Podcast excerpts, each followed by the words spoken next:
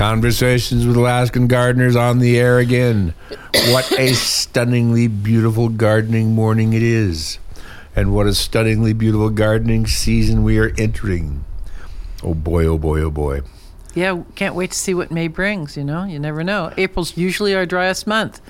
And this April certainly proved This to be certainly so. was, wasn't it? Uh-huh. Boy, what a day. What a what a long string of beautiful days. But cold. Oh, cold. Cold, cold.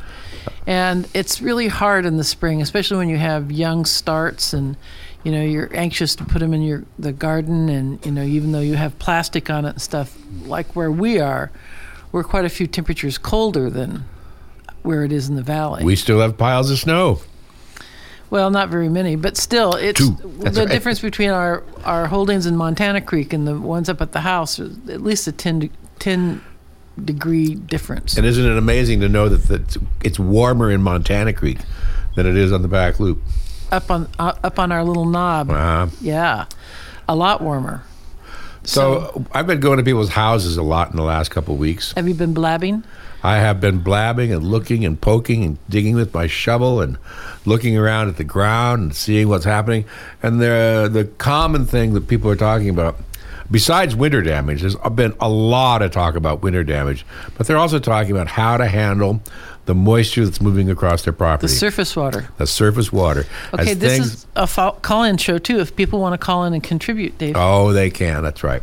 You don't just have to listen to me. uh, 907 586 1800 gets us on the air. And you can ask us about any kind of horticultural things. or, or anything. Well, maybe there's some things I don't want to talk about. okay, so uh, the, moving across because so much of the uh, the water was frozen up and held, and and where it had been released slowly in previous years or just as rainwater, now it's coming in big rushes as the snow is melting, and whatever's been kind of blocked up suddenly comes rushing through onto people's property. I've seen small landslides. I've seen large earth movements. I've seen things being washed out. I've seen trees being undercut by the water running under them. That's a really scary thing. Isn't it though, man? And, the, and the particularly when it's a big tree and it starts pumping. Somehow, it always seems to be a big tree. I mean, sometimes you see little trees, but usually it's those big ones that you really worry about. So, um, the thing about the water, a lot of people like to think that having a French drain is the answer to having water problems. But in my experience, in my life, I'm not saying French drains don't work. That's not what I'm saying. But French drains are really for groundwater, things that are happening underground, like the bottom of a slope or around the foundation of your house. But most of the water we deal with here is surface water, and there's a lot of it. That's right. And you have to have some place for it to go. And in really tight neighborhoods, like in the Mendenhall Valley, you know, unfortunately, when they developed a lot of those lots, you know, the first lot was the highest one, and by the time they get to the house 15, two blocks down the street, it's at the lowest spot. And so all the water tended to go there, even not directed on Right. purpose, but that's just water always. the lay of the land. Water seeks the lowest spot. Uh-huh. And and so many times that person at the end has nowhere for the water to go. Right, cause they're at the low spot. They're at the low spot, and the next thing there is is the forest, and it's higher, Right. and and the street is higher. So yes, they're and kinda- the street is higher. the street is higher, so they're at the end of receiving a tremendous amount of water. So what are they going to do? I've never forgotten going to that house. There are so many of them. No, that particular house we were both thinking of. Mm-hmm. What do you do? You you so dealing with surface water is a big deal. If you end up being the lake for your neighborhood, and there's no place for the water to go, then you just have to build up. Yep, you have to. That's the only thing you can do really there because, you know, if the storm drain inlet is higher than your property is, it's just not going to happen. You're not going to get the water into the street, into the stormwater inlet. You're not going to get the water to go anywhere else if you're surrounded by higher properties.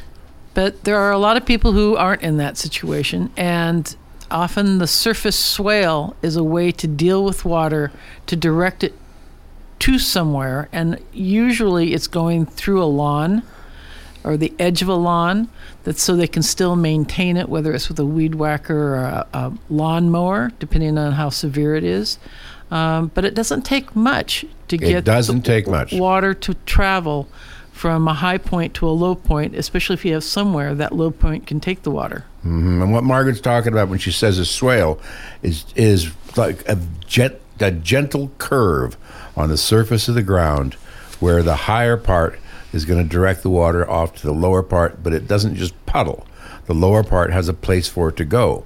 You make it kind of snake around and go someplace so you can get to a place where it goes into a lower area in the forest or a lower part of your property, or you even have to dig a big hole and fill it with rock. because it's all about surface water.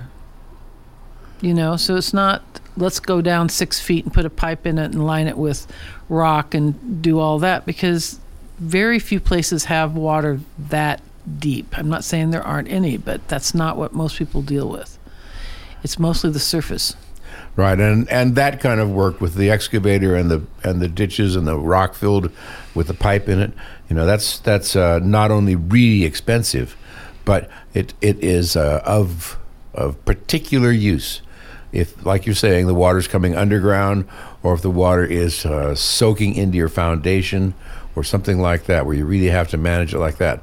But for amenity kind of water on your surface, you know, shaping the ground so it slopes away, and it doesn't have to be much. Right. You know, uh, just a couple inches in ten feet will make the water go there. You know what I mean by that when I say that? Yes, I Of do. course you do. You're a landscape architect.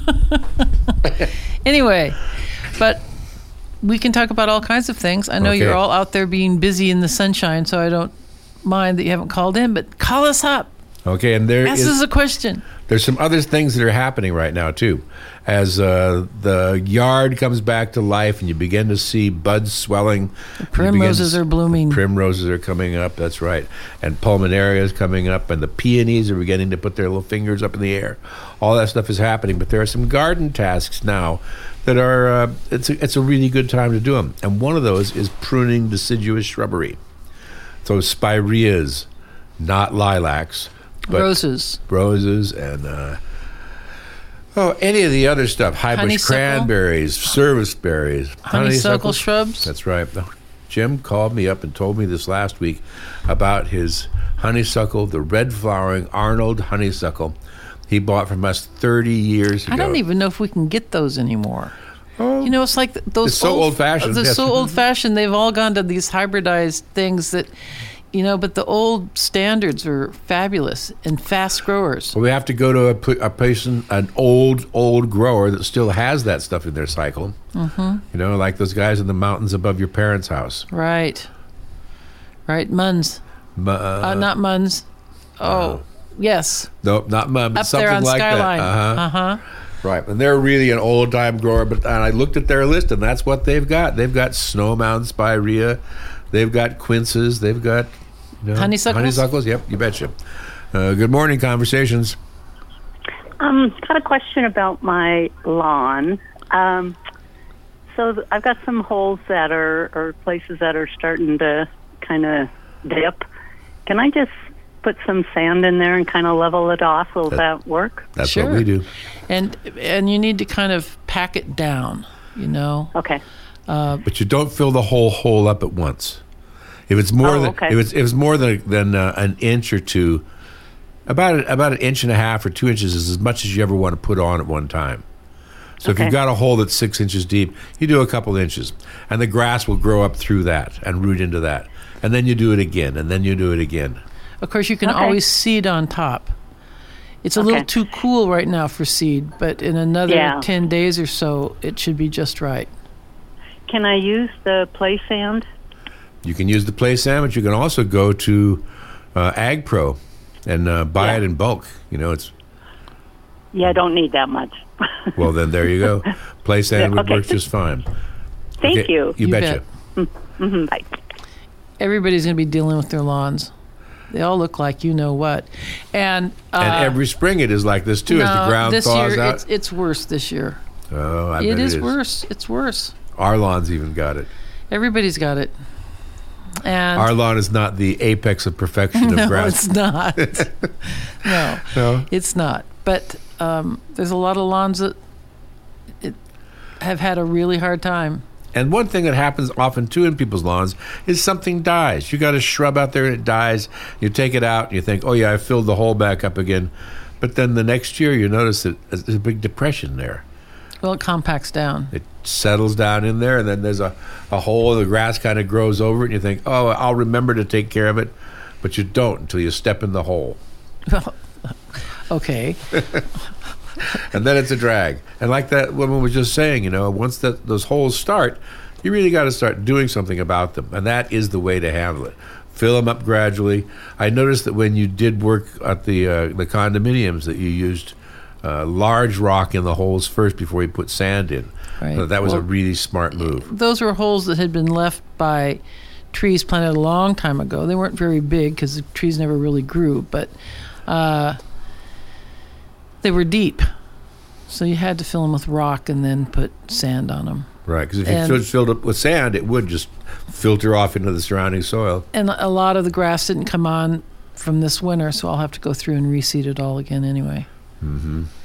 But anyway, And so, besides the surface water and the lawns, another thing that often happens when I'm out visiting people is they want to talk about privacy hedges. Well, you know, hedges are really cool. And uh, the thing most people think, and not that they're wrong, I don't mean it that way, that they have to have it all be one one type of plant, you know, uh, some kind of, so often an evergreen or, or something. But I think that having a, a pattern set up, uh, here's an evergreen for five or six feet, and then you have something flowering for five or six feet, and something evergreen for five or six feet, and something flowering. And not that the flowering things have to be all the same, or even the evergreens do, but that you have kind of a pattern that you set up makes the hedge more interesting. Something you're always looking at and enjoying rather than, ho hum, I know what that is, I'm never looking at it again. Well, that's true. And if you if uh, you're a horticulturally aware person, that's all, that's what you really want. You want to have something that's going to change through the season and going to have some flowers, some leaf color, some different shapes, and also it, they attract different kinds of birds And pollinators. and pollinators. That's right, butterflies, bees, flies. You know, we have we have dozens of kind of bees that are native here in Southeast Alaska. And aren't they the kind that kind of live in the ground? They are almost all of them like live in the ground. type? Some of them live in the in the tumbled woods, and some of them live in like caves. But most of them live in little holes in the ground. and they're single. They're Solitary, not like yes, right. they're solitary bees. They're How not odd, like huh? they're not like hives. No, they're not like hives. Mm-hmm. Hives are a real anomaly. Although there's a lot of people interested in in beekeeping in Southeast. I'm I would love to keep bees, but you'd need a greenhouse just for the bees, wouldn't you? Well, in order to get them through the wintertime? or f- you have to I mean- feed them. You have to feed them in the wintertime because, of course, they can't they can't forage. But also, their uh, their activity level is really really decreased, and they don't need as much then. Right, but A- it, can- it lasts so much longer. Some years are so much longer than other years. And no matter what, a lot of the bees are going to die off in the wintertime. Unless you have them, like you said, in a greenhouse in some place that they can have Well, just a little warmth and culture. protection. Uh, but a lot of people have them and they store them in a garage or in a in a shed. Well, I don't have barely, I don't have either one of those either, but greenhouses I have. Mm-hmm. But uh, you know, uh, anyway. I grew like up fun. keeping bees. Uh, I thought they were yeah, Oh, thought they were fascinating. My And what parents kind did you keep? Italian bees. Italian. Uh, Italian bees were the the the, the most uh, manageable, the ones that can crawl around in your hands and not sting you. How cool. Yeah. And how was their honey? Good. Well, it's the only honey I knew. You know, I grew up on my parents' farm, so that's the honey we had. You know, we never bought any honey. I never had any other honey to compare it to. There you go. But it was really, really fascinating. And you know, as a, as a small person, dealing with bees is a really fascinating thing. And uh, the idea that somebody watched them long enough and figured out that they were they were giving directions by their dance on the on the front porch was the most fascinating scientific thing. I don't I'd know anything about this. Oh, really? Well, when the so a bee discovers a, a, a nectar source, and they fly back to the hive, and they have a ritual dance in a little figure eight pattern on the porch, and other bees come and watch them, and it tells them what direction to fly according to the sun and how far off to go get it. that's it. fascinating. And so those bees that are going to go get it eat enough honey to get them there Great. because they take all this energy. And if they didn't fill up their gas tank before they left and They they, fell short, it. they wouldn't make it. That's, That's right. So they have they eat enough to get there and get it, and then they start eating there, eating the nectar, and you know the pollination occurs like that. Great. Great. It is fascinating, absolutely fascinating, and they are. They're such models, you know. You know, the rhododendron is a it attracts bees Absolutely, a lot, a lot of bees. Well, anything that has that much nectar, and you look at the rhododendron, and it's got that style sticking up with that big glob of clear syrup on top of it. Mm-hmm. That's a real bee magnet. Yeah, it is. Also, a magnet for guys like me. But, you know, got to watch out for that. And azaleas, flowering azaleas, lots. By the way, we have a load of azaleas coming this week. I know. I can't wait. We Orange have and red ones. yellow and orange and red, and a few pink ones. And, That's great. And uh, our longtime rhododendron and azalea supplier had some, so we could we could swoop down and get them. And there we got probably twenty or twenty five coming. Great. I'm and thrilled. you know we haven't had them for about five years. no, they've and been the- sold out. And the uh, the azalea we're talking about is the azalea that loses its leaves. So in the springtime, it flowers, and the flowers are brilliant colors, bright orange, bright yellow, And they're fragrant. and they're fragrant. That's right. And then in the autumn, They turn color for fall color. the real glory of them. That's right. It's Mm-hmm. it's surprising what a multi-season and multi-attraction plant that is. And then it's great as they drop their leaves and you don't have to worry about them in the wintertime. They're That's tough. right. Really That's tough. one of the nicest things about the shrubs that lose their leaves is they do get a fresh crop of leaves every spring. Makes them really, really pretty. So uh, we have. It's a we call-in show. Oh don't yeah, forget to put the number. It's a call-in show. 907. 586 1800. Uh, speaking of insects, though, I have the predatory nematodes headed this way Oh, good. to protect from the. You know, the- I had people coming in asking for them. well, it made a and- world of difference. You know, we, for about three years, we've been able to use these, and it really has knocked the bugs away. Yep. So we're talking about a particular insect that attacks rhododendron. And if you look at the edge of the rhododendron leaf and there are these notches cut out of it, that's the feeding marks of the adult. And that tells you that it's got babies, larvae down underground, and they're eating the roots. And that's what we really Big worry fat about. larvae too. Big fat white larvae with Yeah, a big yeah. yellow spot They're on the really end. disgusting. They look like a science fiction creature, don't they? they do. Okay, so this nematodes then go down into the ground, and the nematodes that we're we're buying are naturally occurring here, just not in the large numbers that we need to control these bugs. So the laboratories grow the nematodes by the billions. We buy them by the hundreds of millions, and you take home like 10 million of them.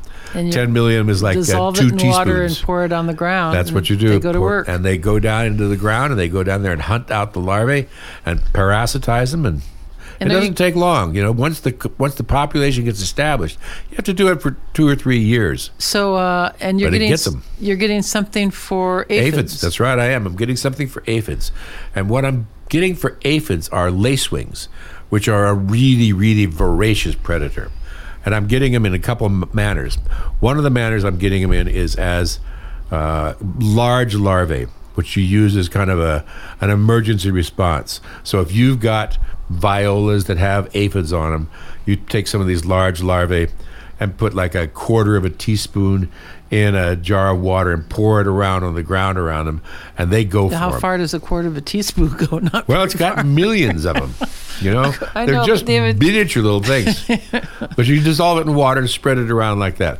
And then the other thing you get are these things that are like, are kind of like the size of a matchbook, and they're a, a packet of eggs, and it's got a little hook on them. And you put them in your greenhouse or in your garden, and, you hang this little hook on the plant itself. And as the temperature warms up, and that means the insect population begins to rise, the predatory insect eggs also hatch out. So when they get in, in sync with the surrounding prey, they come out there and they go for them. So I've got lace wing insect Eggs. egg pouches coming also. They should be here next week. Good. And you know, you have spoken to me before about the fact that prior to World War II, this is how a lot of garden gardeners took care of uh, insects in their gardens. Was in this more natural Oh, it's a big business. prey and predator manner. That's right. know, It was a like- big, big business, both in California and Florida, were the nation's capitals of it. They had insectaries But who then raised once- all kinds of bugs. Once we had World War II, everything went into chemical That's right. That's right. And a lot of those insecticides were developed as a, a consequence of wartime activity. Right. And then but once they had the factories built, you know, phew. Yeah. Everything changed. Everything so, changed. Um, Before we go any further, I want to mention my friends at Tyler Rental. I want to say that going into Tyler is an inspiration. Coming to Landscape Alaska is an inspiration. You're surrounded by beauty, and you look at all these things, you think of all the things you can do. and you can listen to David and I argue all the time. well, you can do that, but you go to Tyler Rental, you walk in, you are instantly inspired with all the things you can do. Because there are all these tools there, that, and you just look at them and you go, oh, I could use that. Yes. Oh, I could use that. Yes. I could use You've two of got Quite a few of them. That's right, I You do. need, to, you need to build a building for all the tools you've got. I'm, I'm, uh, I have very little resistance to buying new tools. yes, I know. It's a good thing to do. And uh, last year on Father's Day, you bought me a battery powered chainsaw that just thrilled me. and the idea that it's got the same battery as the battery powered blower that you use on your landscape jobs is even better. Well, this year I'm looking at the battery powered mowers. So get ready, Okay. Dad. As if I've even seen you mow a lawn. I mowed a lawn a few Not years my- ago. I've only been with you for 40 years. I, I, I've never seen you mow a lawn. Uh, my friend Jim delivered his homestead rhubarb from the old Auke Bay homestead I from the original time. They're they're there. They came this week. I know, but we, I've been They're busy. just barely coming up. But these are divisions of the old pioneer homestead rhubarb, and the the ones that we're growing regularly are the great big red stemmed kind. How many do we have? Of his kind, Uh-huh. a dozen, Okay. and they're they're shorter and they're green rather than red. The stems are green, and they I have little couple. red flecks. Oh, you'll get a couple of them. I want a couple. Okay, we'll go ahead and plant them with the other rhubarbs that we have. I've got my window boxes. Okay. I'll put them in that. Uh, we got some uh, some thyme and oregano and parsley and Beautiful rosemary. rosemary. The beautiful, beautiful rosemary. And I actually saved a flat of dill that was ready to shrivel up because the air was so cold, but I put it in the house and it's still alive. So if you're looking for dill, or any of these other herbs. It's just, I mean, this is the opening weekend for us.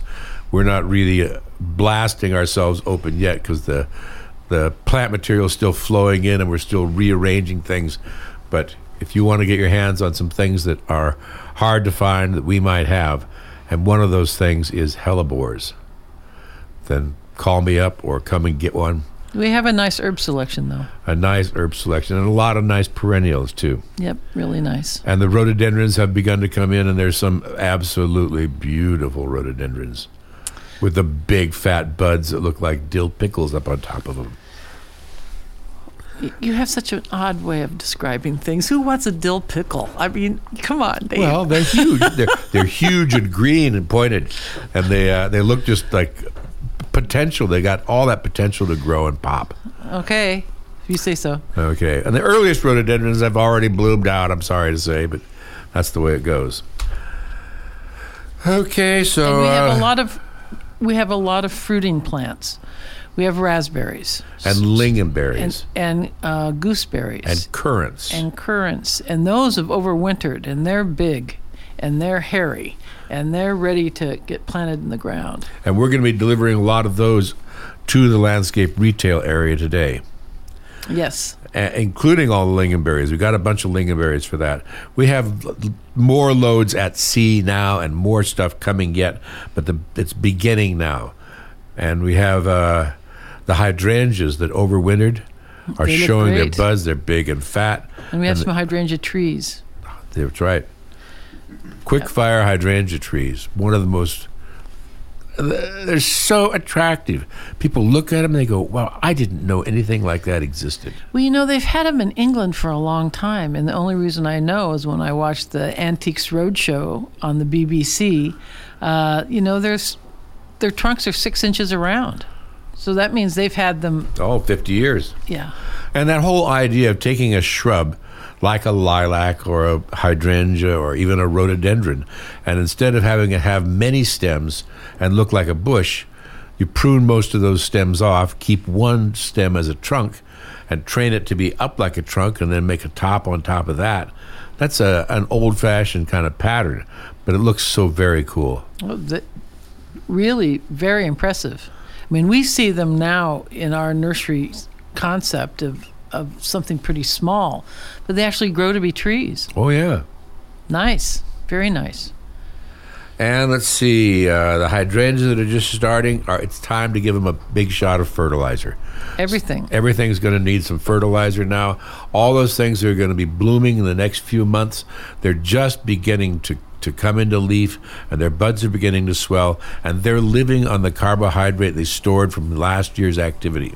And just make sure, I mean, most people's ground is moist already, but if your ground is dry because of its exposure, water the ground first before you fertilize them. Anytime you put fertilizer on your plants, it acts like salt, and it's going to try and suck moisture out of the soil and the surrounding soil and the roots. So you And want to make sure cause that it to burn. it can burn them. And you've all seen plants or lawns or shrubs that have been ha- had fertilizer burn, and they do look just like somebody put a torch to them.